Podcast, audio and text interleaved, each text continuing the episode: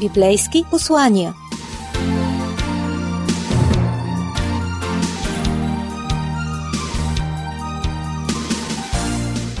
Здравейте, скъпи слушатели! Вие сте с радио Гласът на надеждата. Днес в предаването Библейски послания ще чуете темата на пастор Иван Николов „Бъди част от чудото“.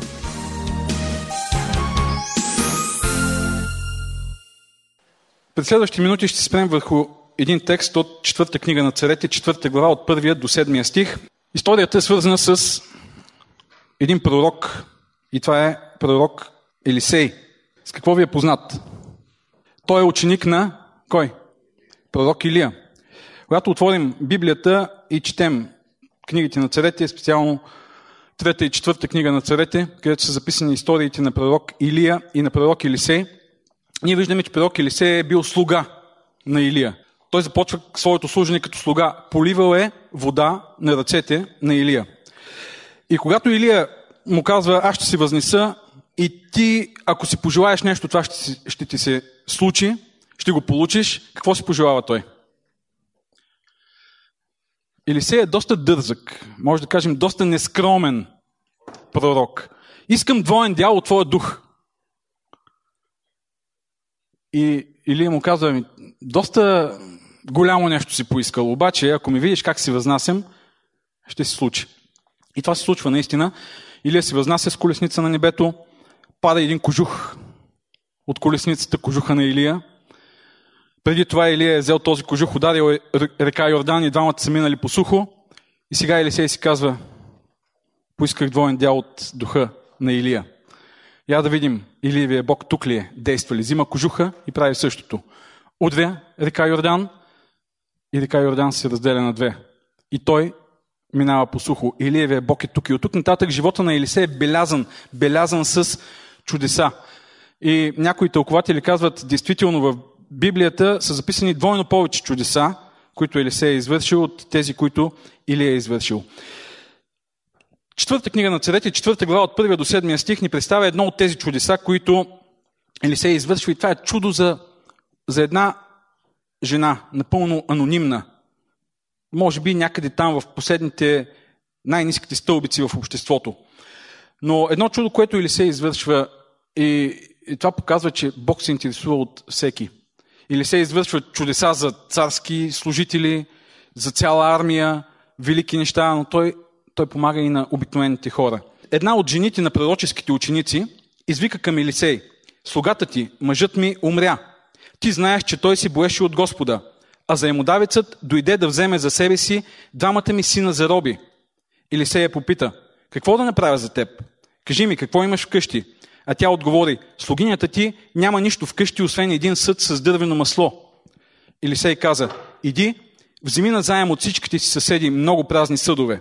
После влез, затвори вратата зад себе си и синовете си и наливай от маслото всички тези съдове. Пълните слагай на страна и така. Тя си отиде от него и затвори вратата след себе си и синовете си. И те донасяха съдове при нея и тя наливаше. След като съдовете се напълниха, жената каза на един от синовете си, донеси ми още един съд. А той отговори, няма друг съд. И маслото престана. И тогава тя дойде и извести на Божия човек. А той й каза, иди, продай маслото и плати дълга си и живей с останалото ти и синовете ти. Ето е тази история, в която Елисей действа, както много често той действа. Всъщност аз го наричам упълномощаващия пророк. Знаете ли защо? Защото когато той прави чудо, той никога не го прави директно или почти никога. Той включва другите в това чудо. Той прави другите част от това чудо. Той иска да научи другите, че Божията сила не тече чрез определени хора, че той като пророк няма монопол над Божията сила, над Божиите чудеса. Иска да покаже как чудесата се случват в живота на хората тогава, когато вярват. Има една интересна история в края на живота на пророк Елисей, даже след смъртта му. Не знам дали си спомняте тази история от Стария Завет. Един човек умира и те го взимат, хвърлят го, тъй като има война, хвърлят го в гроба на Елисей и този човек оживява, възкръсва и тръгва да тича. Винаги съм се чудил какво може да означава. Не, че толкова съм разбрал какъв е дълбокият смисъл на тази история, но в контекста на цялото му служене, да, Елисей казва, аз може да съм жив, може да съм мъртъв, Бог е същия. Илия може да е тук, може да е на небето, Бог е същия. Важно е обаче да има хора, които са готови да отворят сърцето си, да отворят живота си и да действат. И това, което виждаме тук в тази история, показва точно това и други неща. Искам да извлечем 3 урока от чудото с маслото. Първият урок. Бог благославя и в страданието. Бог благославя и в страданието. Помислете си каква ужасна трагедия преживява тази жена. Нейният мъж е бил един от пророческите ученици и умира. И не само това, тя казва: заимодавецът дойде да вземе за себе си 2 ми сина за роби. Представете ли си картината? Нещастията идват едно след друго. Нейният мъж е богобоязлив човек, но лоши неща се случват и на добрите хора. Защо? Този въпрос много често си го задаваме. Защо? Не знаем. Но освен това, тя се връща от погребение, не може да преживее дори траура си нормално и на вратата я чака кой? Заимодавецът, който казва: дължиш. Колко дължи?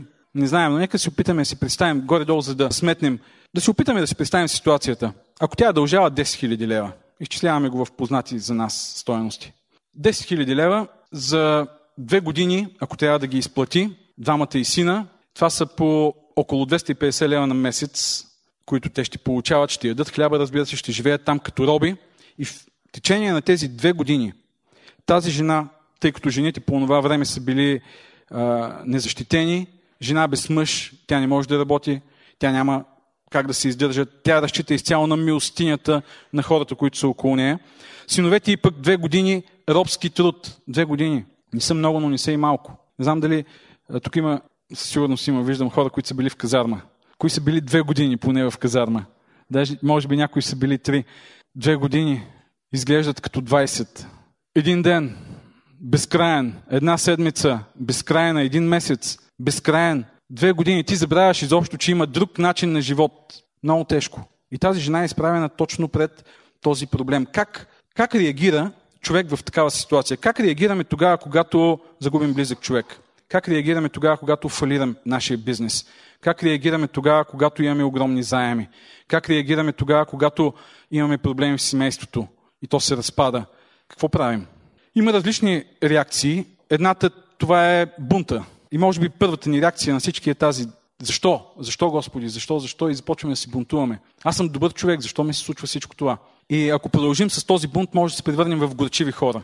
Другата реакция може да е реакцията на жертвата. Да, аз съм неудачник, животът е такъв, лош, животът е тежък и аз трябва да се примиря с позицията на жертва. И човек става смачкан, смазан от живота. Неудачник. Той има самочувствието на неудачник. Нищо не мога да постигне. Това е. Живота е несправедлив. Има и друга реакция. Реакцията на биткаджията, на човека, който се бори, който казва: въпреки че не виждам никаква възможност, аз ще се боря, ще намеря. И той упорит, дава всичко от себе си, знае, че обстоятелствата могат да се променят. При тази жена обаче имаме нещо друго, различно. Нещо, което комбинира тази последна реакция, последна нагласа с още нещо. Какво прави тя? Тя не се отказва, тя е жилава. Тя знае, че животът, въпреки че е лош, несправедлив, може да бъде победен, злото да бъде победено. Могат да бъдат превъзмогнати препятствията и трудностите. И тя отива при Елисей. Тя има нещо повече, тя има вяра. Вяра, и то, вижте, тази вяра е много важна, тя е много ключова. Вяра, че Бог благославя в страданията и в кризите. Защото когато човек е в страдания и в кризи, той си казва: ако Бог ме обича, няма да ги допусне, нали? Да вярваш, че когато преминаваш през кризи и страдания, Бог може да продължи да те благославя, е много, много важна, много ключова вяра. И тя отива при пророка и му казва следните думи. Тя не му се моли, тя не иска нищо. Тя му казва така: слугата ти, мъжът ми, умря, ти знаеш, че той се боеше от Господа, а заимодавецът дойде да вземе за себе си 2 ми сина за роби. Какво означава това? Това означава: ти го познаваш, Бог го познава. Това е моята ситуация. Този проблем от тук нататък не е мой. Той е твой. Ти си представител на Бога, ти и Бог си говорите, решавате какво да се прави, знам. Така че, ето, ангажирай се. Тя ангажира Бог, ангажира пророкът, ангажира църквата, може да кажем, ангажира общността със своя проблем. Тя не се отказва. Понякога стоим някъде там в дъното, преживяваме си нещастията, болките, трудностите, мизерията, в която живеем, нямаме смелостта да отидем и да кажем: вижте, това е моят живот. Аз не искам милостиня, искам Бог да отговори по някакъв начин на моят проблем, на моята криза. И това е, което тя прави. За тази нейна реакция, за това нейно действие има едно такова убеждение: Бог благославя дори в трагедиите. И понякога, точно в разгара на най-голямата криза, в разгара на най-големият проблем, ние може да видим най-силно изявена Божията сила в живота ни. Така че, когато загубиш близък човек, това не значи, че Бог Бог те е оставил. Когато фалираш, имаш огромни дългове. Това не означава, че Бог те наказва. И това не означава, че Бог няма да продължи да те благославя. Когато си преследвал мечтите си в живота, отишъл си да учиш, намерил си хубава работа, кариера, създал си хубаво семейство и изведнъж всичко се е срутило пред очите ти. Това не означава, че край, всичко е приключило и че Бог няма да продължи да показва милостта си, любовта си и чудесата си в твоя живот. Напротив, точно тогава можеш да видиш най-силно изявена неговата сила, неговото могъщество и неговите чудеса. Точно това се случва. И това първият урок. Бог благославя в кризите, Бог благославя в трагедиите, Бог продължава да благославя. Тогава, когато ние отидем при Него и с вяра му предоставим това, което е реалността, живота ни. Вие слушате радио Гласът на надеждата. Говорете с нас на телефон 032 633 533.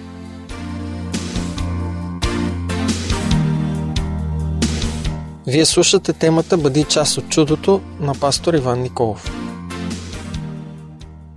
Вторият урок, който откриваме тук, е, че Бог върши чудо с това, което имаме. Бог върши чудо с това, което имаме. Вижте какво казва Елисей. Елисей я попита: "Какво да направя за теб?"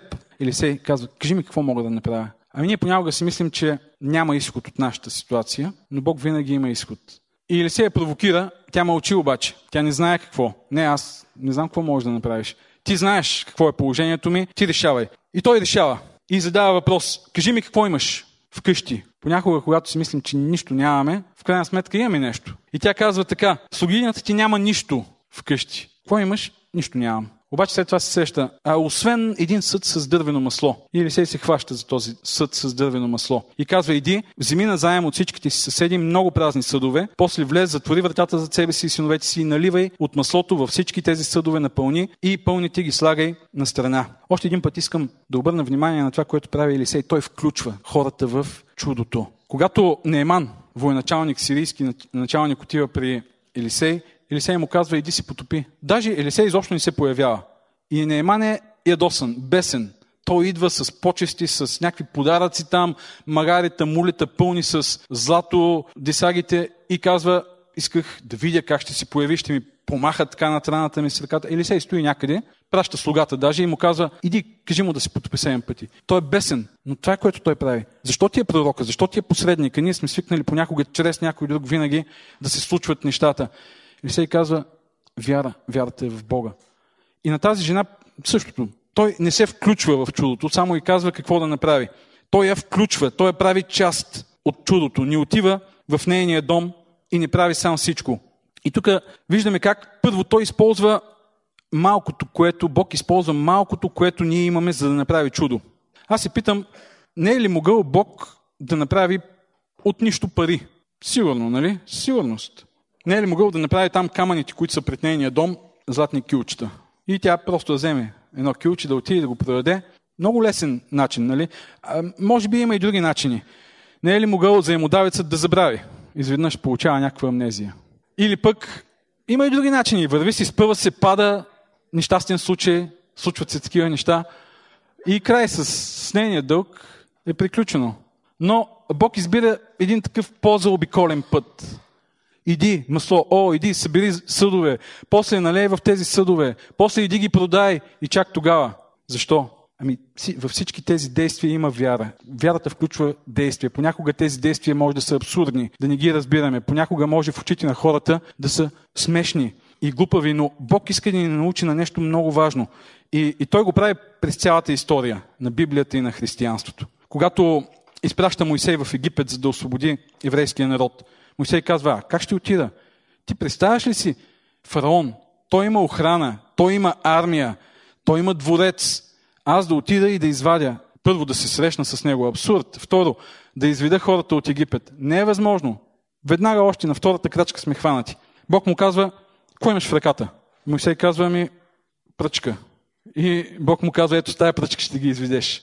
Абсурдно, нали? Мойсей няма нищо. Аз нямам нищо. Той има армия. Той има автомати, аз имам пръчка. Ето с тази пръчка ще ги изведеш. След това Гедеон, по същия начин. Бог му казва: "Иди с тая твоя сила и ще ги победиш." Иди с тази твоя сила. Каква сила? И И най-накрая той остава с, колко бях, 300 души и побеждава. Това е, което имаш. Бог казва, вземи това, което имаш. Исус, нали, казва на какво имате за ядене? Нямаме нищо. Тук има няколко риби и хлябове. Вземете ги тях. Ето това е, което Бог прави. Той взима малкото, което имаме и го прави голямо. Бог променя нашето разбиране за малко и за много. За малко и за голямо. За имам и за нямам. И тогава, когато дадем малкото, знам, че звучи банално, че сме си го казвали сигурно много пъти, но просто го забравяме. Поне аз го забравям. Когато дадем малкото, което имаме, той го прави много. Когато дадеш дарбите, малките дарби, таланти, които имаш заслужени на Бог, той ги прави големи. И второто нещо, Бог ни прави част от чудото, без която част, не че чудото няма да стане, но ние няма да го преживеем. Елисей изобщо не се появява. Той казва какво да прави и аз си представям, че седи някъде там срещу къщата и гледа дали жената ще направи това, което той е казал. И тя отива от къща на къща, от дом в дом, събира съдове, връща се. И Елисей само стои и наблюдава. Пак казвам, смятам, че това е много важен урок, който трябва да научим. Бог ни води към зрялост във вярата. А зрялост във вярата означава да станеш независим от другите, които са по-зрели във вярата от теб и да можеш ти да преживееш лично връзката си с Бога. И когато един път си го направил, следващия път ще ти е по-лесно и следващия път ще ти е още по-лесно и след това ти ще станеш човек, който да помагаш на другите да преживяват своята вяра, но не да ги правиш зависим от теб, да зависят от теб, от твоя авторитет и твоята сила и вяра и доверие в Бога, а да им помогнеш и те да преживеят вярата си директно, лично в Бог. Третият урок. Бог действа в степента на нашата вяра и ограничения. Бог действа в степента на нашата вяра и ограничения. И така тя си отиде от него и затвори вратата зад себе си и синовете си. И те донасяха съдовете при нея, а тя наливаше. След като съдовете се напълниха, жената каза на един от синовете си: „Донеси ми още един съд“. А той отговори: „Няма друг съд“. И маслото престана. Тогава тя дойде и извести на Божия човек, а той й каза: „Иди, продай маслото и плати дълга си и живей с останалото ти и синовете си“. Елисей малко така на части и казва какво трябва да направи, какво трябва да се случи. Защото ако не изпълни първото, няма да може да изпълни и второто. Стъпка по стъпка, но тази жена прави първото и отива и казва: „Готова съм, съдовете са пълни, какво да правя с тях? Твои са, продай ги и живей с тях“. Помислете си, имате в къщи един съд с зехтин. Невероятна вяра се изисква тук. Да направиш това, което тази жена прави. И тя го вади. Аз си представям някакъв малък съд с зехтин. Половин литър, да кажем. Или 1 литър. И наоколо има тук, представете си колко. Казахме 10 000 лева, нали? Ако дългът е 10 000 лева, тя продава зехтина и остава още да живее. Значи двойно повече, да речем. 20 000. 20 000 зехтин за 20 000 колко литра са? 2 тона, нали? 10 лева слагам, за по-лесно да смятаме. 20 000, 2 тона, 2000 литра зехтин. Си носеше и тя започва. Налива и то продължава. Дай ми другия съд. Дай ми другия съд. И така, докато абсолютно всички съдове се напълнят. Не знам как ви се вижда, но смятам, че това е голяма вяра. Пробвали ли сте? Аз съм пробвал, но не вярвах наистина, че ще се случи. Нищо, стана последната капка, видях как пада и долтичността беше абсолютно същата. Нищо не се получи. Има невероятна вяра тук. Да, Бог не ми каза: „Иди и пробвай“. Исках да видя как се чувства човек, когато прави такава глупост. Да напълни къщата си с бидони и да се опита да ги напълни с едно малко шишенце. Но вижте, Бог не иска просто да впечатлява хората, да предизвика вярата и да видим ние самите възможностите на вярата и границите на нашата вяра. Елисей казва на тази жена: „Затвори се. Нека нищо не ти влияе. Затвори се, никой да не вижда какво се случва“. И нещо друго. Чудото е чудо за тебе. Няма нужда да го правим достояние на всички. Ние си мислим понякога: „Ами ако хората видят едно голямо чудо в живота и ще повярват. Ще повярват, ако са вярвали. Ще повярват, ако искат да повярват. Ако не искат да повярват, ще си намерят някакво оправдание да не го направят“. Но тази жена вярва и чудото се случва в живота ѝ. Тук има и нещо друго, разбира се. Ограниченията на действието на Бог. Бог действа според вярата и според какво? Ограниченията, които ние имаме. Колко съдове е трябвало да събере? Елисей казва ли? Не. Той казва: „Не малко“. Все пак той поставя едно ограничение. Не малко. За да пробва какви са нейните разбирания за малко и много. От тук нататък тя трябва да реши колко е много, колко е малко. И тя си казва, окей, може да не е знаела първоначалния план, но си казва малко, много, малко, много, по 10 литра 20. О, 200. Не, повече. 50. Абе, 50 са много, ама дай да пробвам 100. И после си казва 200. И си казва, това наистина не е малко, това е много, много. И започва и го прави. И при последния съд казва, дай другия съд на сина си. И той казва, няма повече. И тя вижда, представяте ли си, тази последна капка, как пада. И не знам какво е било чувството при тази последна капка. От една страна, разбира се, пълни съдове. От друга страна, обаче, тази последна капка показва границите, нашите човешки граници. И ние сме ограничени. Ние хората мислим много по-тясно, много по-краткосрочен и по-малко мащабен план от начина, по който Бог действа. Аз за себе си мога да кажа, че често съм ограничавал Божието действие в живота си заради границите на моята вяра или на моето неверие. И когато съм виждал, че Бог действа и съм си казал, дали ако бях поискал нещо повече или дали ако бях планирал да направя нещо повече, щеше да се случи. Не знам, но вярвам, че за Бог няма граници. Границите си ги поставяме ние. Ние като църква може понякога да си казваме какво може да направим в този свят. Нямаме кой знае колко политици във властта, нямаме кой знае колко хора богати, бизнесмени, нямаме кой знае колко учени хора, които са част от църквата, нямаме кой знае колко артисти и така нататък. Как можем да променим това общество? За Бог няма граници. Бог казва дай, Бог казва участвай, Бог казва направи това, за което съм ти призовал и оттам нататък аз ще действам. Вие сте с радио Гласът на надеждата. Очакваме писмата ви на нашия имейл awr@abv.bg.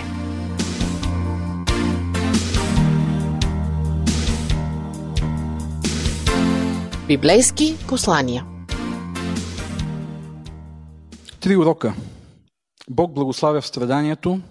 Първият урок. Бог върши чудо с това, което имаме и ни включва в чудото.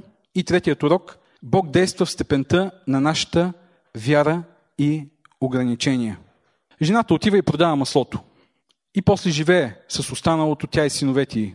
Не знаем колко, но е било достатъчно, за да покаже, че Божиите действия в нашия живот не са просто действия, които задоволяват нуждите ни, действия, които изцеляват болката ни, просто действия, които ни насищат тогава, когато сме гладни, но нещо повече. Когато Бог прави нещо в живота ни, остава изобилие. Когато Бог прави нещо в живота ни, Той не само изцелява болката, Той дава щастие, Той дава радост. Бог дава много повече от това, което ние имаме като нужда в момента. И тази история е много добра илюстрация, поне аз така я виждам, на това, което прави Исус Христос за нас. Съвсем така свободно правя това приложение. Нашия дълг е огромен. Нашия дълг пред Бога е огромен. Но Исус е платил нашия дълг и това е дар. Той ни е спасил от робството на греха. Той ни е спасил от мъката на греха. Животът, който живеем, който ни е подарил след това, обаче не е живот на мизерия. Не е просто живот на оцеляване, е живот на изобилие. Той е покрил дълговите ни и ни е оставил в изобилие. Исус казва, аз дойдох, за да имат живот и да го имате изобилно. Той прави малкото, което имаме, да се умножава и дори в страдание и в трагедия ние може да видим грижата му и любовта му за нас. Нека да бъде слава на името му. Амин.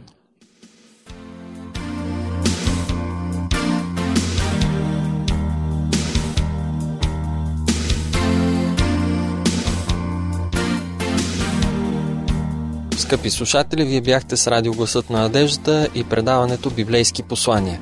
Слушахте темата Бъди част от чудото с говорител пастор Иван Николов.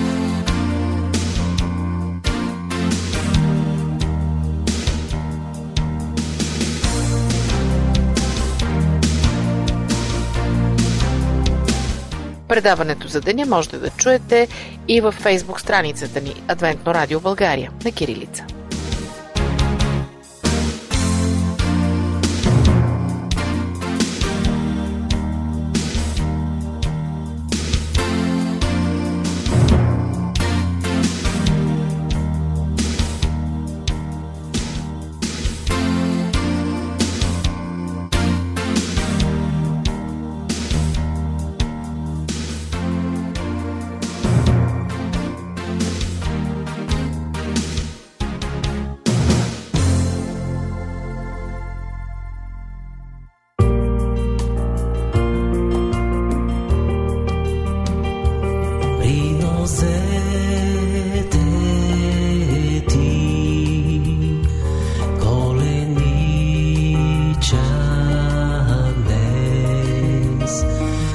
славя Твоя.